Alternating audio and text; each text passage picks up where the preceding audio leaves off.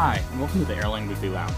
This is your host, Edward Russell, and I'm joined by the Wall Street Journal's new travel columnist, Dawn Gilbertson. We talk about Dawn's approach to covering the travel industry at the Journal, and then an epic 11 flight, 6 airline trip she took over the July 4th weekend to test the US airline system. Thank you for listening and enjoy.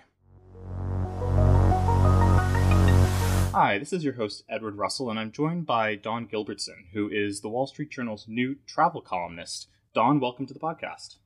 Thanks so much for having me, Ned. I'm very happy to be here. It's a pleasure. Now, you've covered the airline industry for years, and, and we've known each other for years. Uh, you were long at USA Today and the Arizona Republic, and you recently uh, joined the Journal's team uh, covering the broader travel industry. And, and it's, you know, I really uh, wanted to, to chat with you sort of about what, how, how you view the industry and how you plan to cover it in your new role.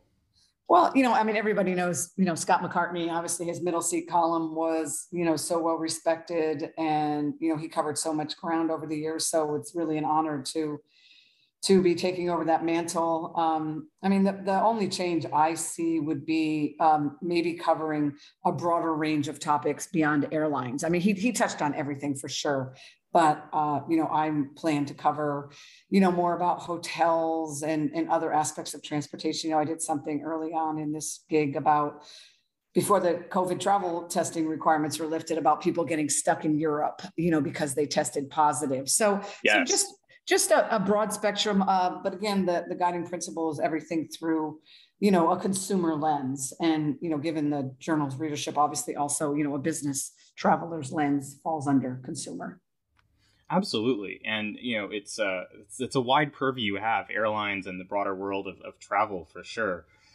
and in these last few months, uh, since I mean, if as our, our, listeners probably have been reading some of your columns, it, you're not lacking on topics, uh, issues that travelers face to, to cover. What what are some of the most interesting things you've you've uh, looked at uh, in in your first few months there? In the well it's been it's been not even been two months yet. Uh, so uh, you know i mean in the columns that i've done you know obviously like everybody else has done you know focused on you know kind of a summer travel survival guide you know what to do and not to do this crazy summer of huge crowds and cancellations and so forth. Uh, i mentioned the covid testing one you know i mean my, my goal there was certainly to help people because you know i think in the us especially you know we were you know we're used to no covid travel restrictions and and people were for the first time in you know a few summers we're getting ready to head to europe in droves and you know i didn't i don't know that a lot of people realize the risks of that you know and the expense and you know i was just floored by uh you know talking to travelers who you know were stuck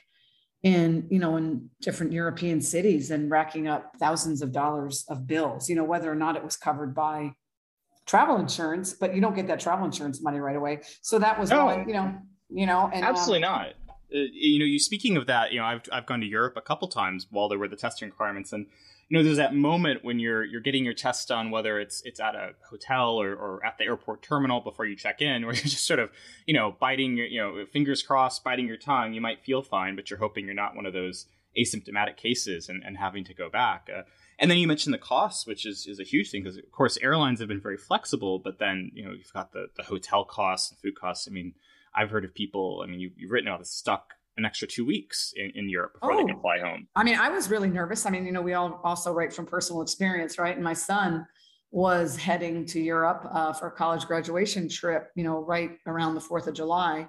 And of course, it, it, became a moot point because the restriction was lifted. But, you know, I, I generally don't uh, buy travel insurance uh, in most cases, unless it's a really pricey trip. But I was, you know, I was shopping furiously for a travel insurance policy for him because you know who's going to pay that bill if he's stuck in a hotel? Not him wow no definitely not and then, like you said it racks it, it, can rack up really quickly I, hopefully he his trip was smooth and, and yeah. no issues yeah, oh, he's uh, he he he's had like he had a similar. I mean, he's had experience like you just mentioned to me that you had, and I had on this crazy trip I took across the country. I mean, he went, he spent a week in Switzerland, and he's currently in Europe. And I mean, excuse me, in um, Italy, and coming home in a couple days, and it's it's been smooth. So I, it is possible out there. For sure, for sure. Um, well, Dawn, uh, let's take a quick break, and, and we'll be back. And I want to talk about the that crazy July Fourth trip you took.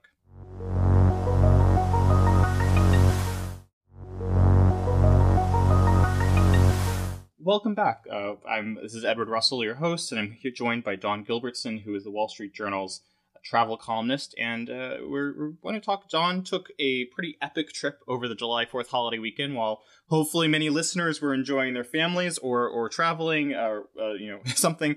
Dawn took let's see, what is it? Um, Eleven flights on uh, six airlines over four days to test the U.S. travel system. What, what did you find, Dawn? Well, it went a heck of a lot more smoothly than I or my editors or anybody that covers this beat or anybody that's flown this summer could certainly anticipate. Uh, you know, I mean, the worst. I, I, I, pretty much flew almost every major air. I did fly every major airline, and you know, um, if you add in my flights to and from Phoenix, where I live, you know, I also flew uh, JetBlue.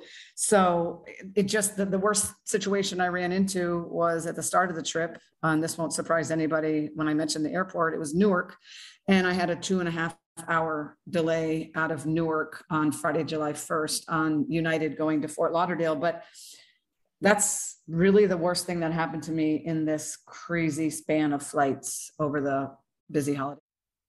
Oh my gosh.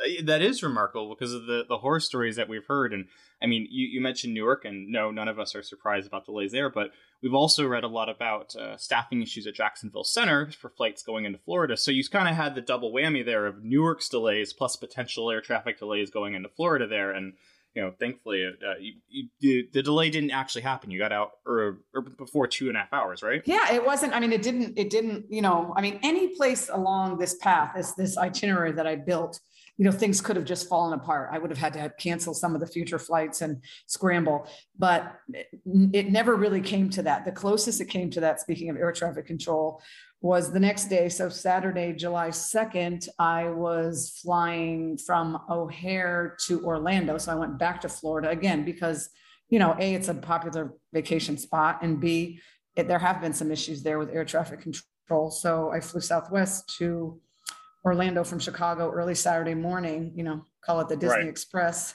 And anyway, that was the only place in, along this whole route where that came up. Um, and they they at one point were sending us alerts that there was as much as an eight hour delay due to air traffic control issues in wow. Uh, wow and eight hours. eight hours you know and so that really would have thrown me off. But the amazing thing there is and this there's also a lesson in here for travelers and i'm sure we've all been caught up in this one time or another was you know the gate agent was was you know reminding people hey don't go far. She never announced an eight hour layover uh, delay, by the way. The only the longest delay that was announced at the gate was maybe four hours, which is still significant. You know, it's enough if you're pretty adventurous to say, "Hey, I'm going to hop on that, uh, you know, on the L and, and go see something." But she was she kept telling people, "Don't, you know, don't just don't go back through security because this could change in any minute." And unbelievably, we only left 20 minutes late. It totally changed. Wow.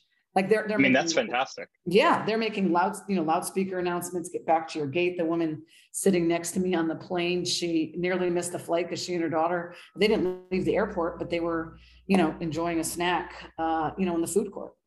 Right. Oh, and, and like you said, we, we have all done that. I, I myself view myself as a fairly seasoned traveler, have walked away from a delayed flight that then left uh, more or less on time and left me behind. But that's a story for another day. yeah, that happened to me too here. I mean, I think it happens mostly right when when you it's in the town like you know you're leaving from where you live and that happened to me a few years ago and i didn't even know that that at the time i wasn't aware that things could change that quickly and i i nearly missed a southwest flight back to the east coast oh wow yeah, no, definitely at home. I, I, you know, my local airport's Washington National, and constantly I'm like, oh, if the flight's delayed, I could just roll in 30 minutes later than I normally, you know, and, and you start to get into that that area where you could actually miss it. But uh, well, and it looked like this trip was really. I mean, I'm you were out about getting into Austin, Texas at 12:30 in the morning to leave for 4 a.m. to fly out. I mean, you you seriously you were um you put the airline system to a test with burning the midnight oil and everything. Well, y- yes, and, and like I said, I, I, we wanted to hit all the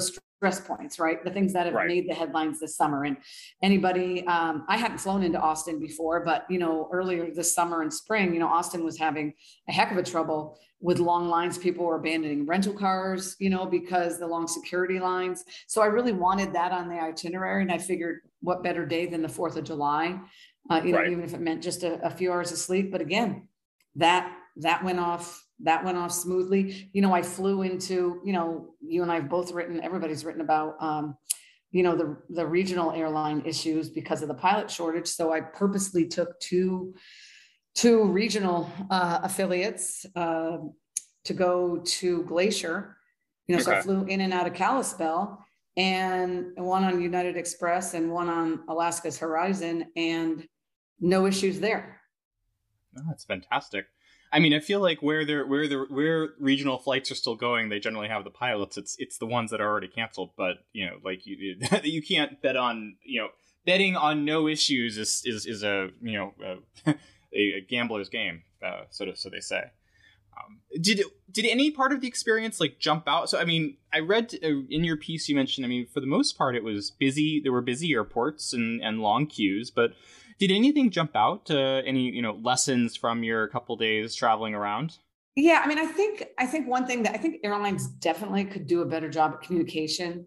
You know, I mean, United gets a lot of credit. You know, like they put uh, on that delay I was talking about going from Newark to um, Fort Lauderdale. You know, United is really the only one I've seen doing this, and maybe you've seen others, but that's that's the one I've seen. You know, we're on the on the uh, monitor at the gate and on your app everywhere, it tells you specifically why you're um, r- running late. In this case, it was an aircraft situation, right? Yeah. So I, I, think I think that that reduces tension. And I, it, whereas in some places I was, or in, more often than not, there weren't any gate agents at the gate. Do you know what I'm saying? Again, I, right. I didn't have any problems, but you know, you listen around to what other gates, you know, you're hearing at other gates, and you know, people are just craving information, and right. and so I think the airlines could do a better job. But I also think passengers like I'm often surprised. I, don't care if you only fly twice a year. You know, people, everybody should have the airlines apps. I mean, it, it, it's such basic advice, but I mean, that's where I heard about everything first. Absolutely, everything first on this trip. Oh, absolutely. You know, the apps are fantastic, and and like you mentioned, you know, United does a really good job of giving extremely detailed reasons for for each delay. Uh, but it's you know the, the apps are, are fantastic. Yes. Well, and it tells you like the you know, like the connection time. Do you know what I'm saying? Like I purposely also booked connecting flights in two cases out of busy airports on big airlines, uh, Delta uh, out of Atlanta and um, American through Dallas. And I, I, like on the apps how they'll tell you, because, you know, if you have a tight connection, and again, we're used to traveling, but for people that aren't, you know, you get nervous when it lands and everybody stands up and they're like, oh, I got a tight connection. But I liked on some of the apps, you know, how they tell you how, how long it'll take you minutes wise, you know, to get to your next gate, you know, and sometimes that freak you out and sometimes it wouldn't. So I, I thought, I thought that was, that was, you know, I, I mean, that's just a good tip that I think, again, it's very basic, but I think the apps are just the way to go. Definitely. So you mentioned, of course, United's uh, ability. You know, they're sort of over communicating, especially on the app and at the gate.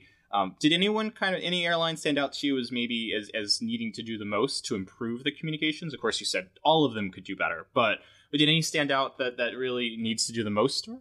No, I don't. I don't know that anybody. I mean, I did spend a lot of time in Seattle because I had a long layover on purpose in case anything happened with my flight from Glacier. So I went from Kalispell to Seattle to Austin. So it was a really long day. Okay. And so I spent a long time, you know, at SeaTac.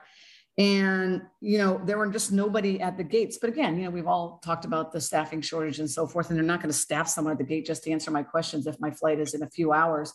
But like I didn't find out about the gate change, which was a, a concourse change actually, you know, until I happened to look at my app you know, like right. nobody ever announced it there. So I felt bad kind of for people maybe that weren't paying attention. Like I, I just let other people in the gate area know, hey, um, you know, head on over to whatever concourse and whatever gate.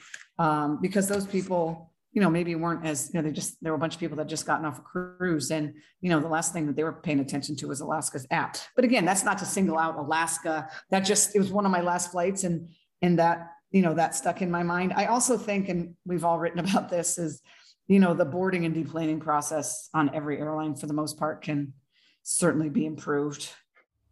That is is absolutely for sure. You know, I uh, we, we all know the, the crowding at the gates and everything that happens. I was just on a flight the other day to Denver, and and yeah, they, we were delayed, and you know they had to repeatedly ask people to sit down so that you know, some twenty passengers that needed to make tight connections could could get off the plane, and it's just you know happy that they could go, but it, it you know having to repeatedly ask is it's it's challenging because you know that hurts airline operations. People are worried. It's it just makes the whole situation more stressful.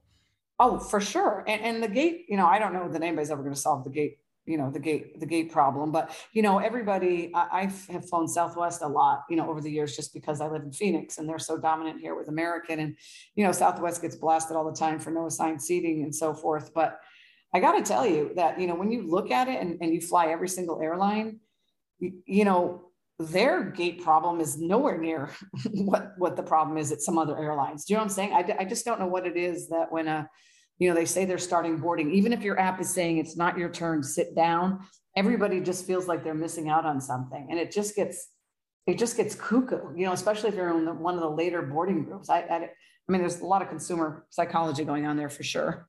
Oh no for sure do one thing you mentioned was sort of airport staffing, and you talked about gate agents. But what did you find on the concession side? I, you know, I asked because I, I, was actually in Phoenix a few months ago, and I remember the this airport director there was was basically telling me that his biggest challenge was workforce, workforce, workforce. Uh, so, what what did you find on the airport staffing side between concessions and and the ground long lines? You know, which really have been the case since last summer, right? Uh, I mean, I yeah. don't think any of them have solved that problem. I mean, the only one that solved it is uh, just because of the mobile ordering, you know, maybe some of the Starbucks, right? You know, that because not everybody knows the, that you can mobile order, right? So, right. so those lines don't appear, at least they don't bother me anymore because I don't get in them.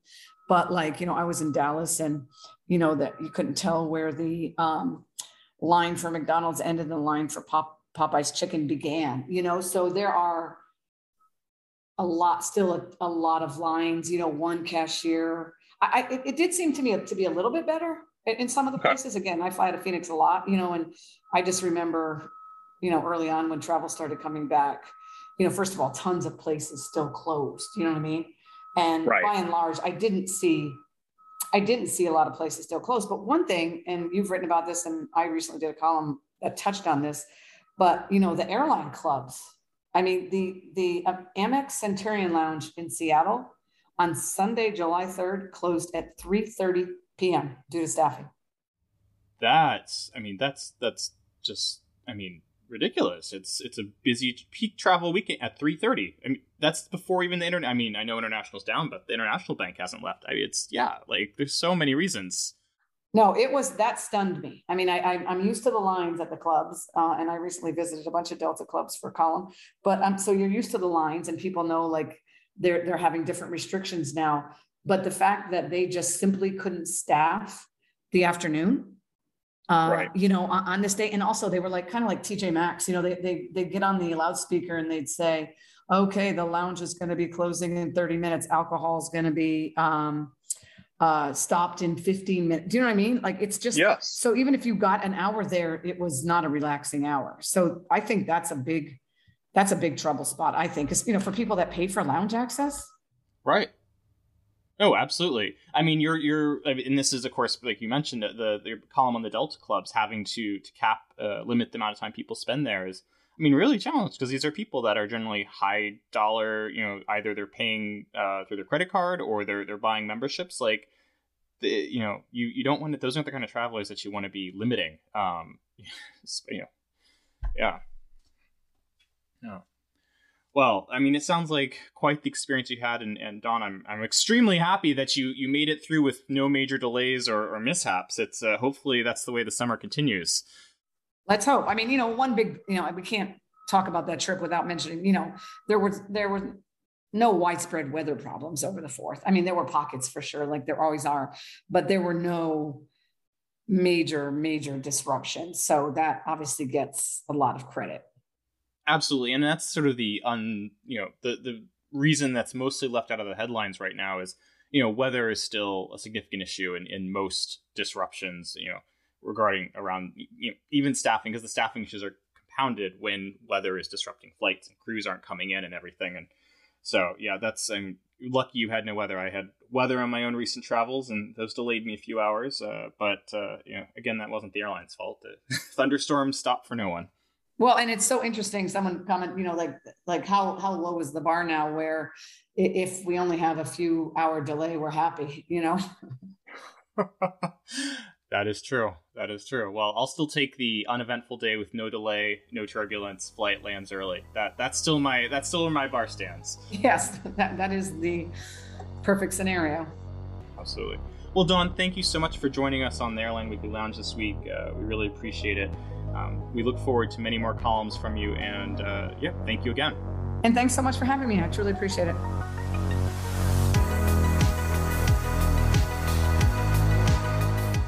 Thank you for joining us for this week's episode of the Airline Weekly Lounge podcast. Check out airlineweekly.com for a new issue every Monday and updates on the latest airline news throughout the week.